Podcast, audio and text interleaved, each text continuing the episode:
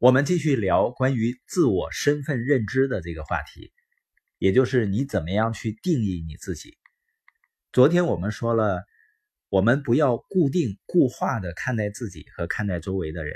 因为每个人的一生呢，它都是一个动态的成长的过程。但是在现实生活中，我们会发现大多数人还是会小看自己，也就是说自我身份认知过低。就像网上流传的那句话，贫穷限制了我的想象力，人们还是以自己过去或者现在的表现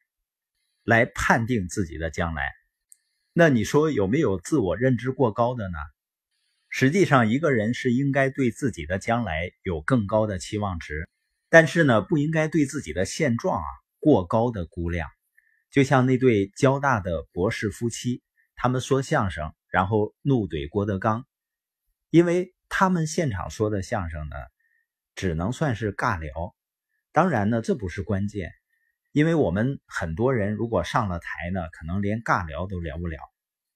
关键是呢，一个人要对自己的现状要有一个清晰的认知，因为自我认知不清的人，他也很难认清他人和世界。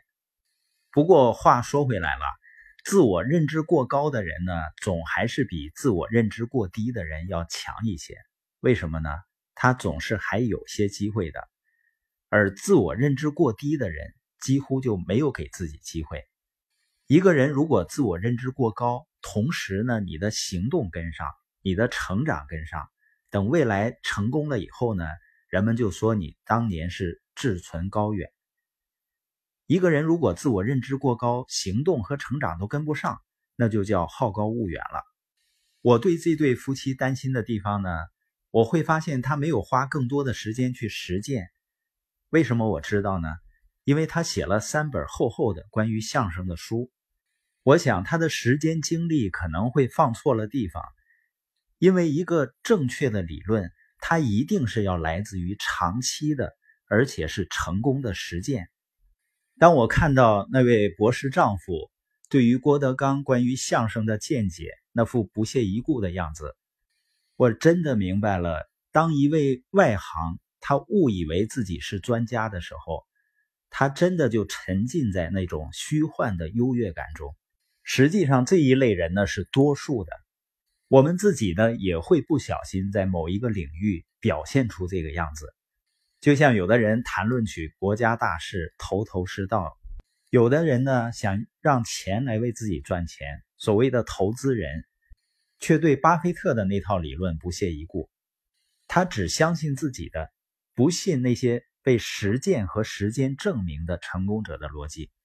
还有的人创业呢，他宁愿被人忽悠，也不愿意踏踏实实的跟着成功的系统和成功的模式去走。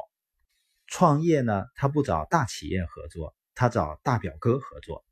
所以这对博士夫妇的表现呢，真的让我很感慨。一个人无知真的不是最可怕的，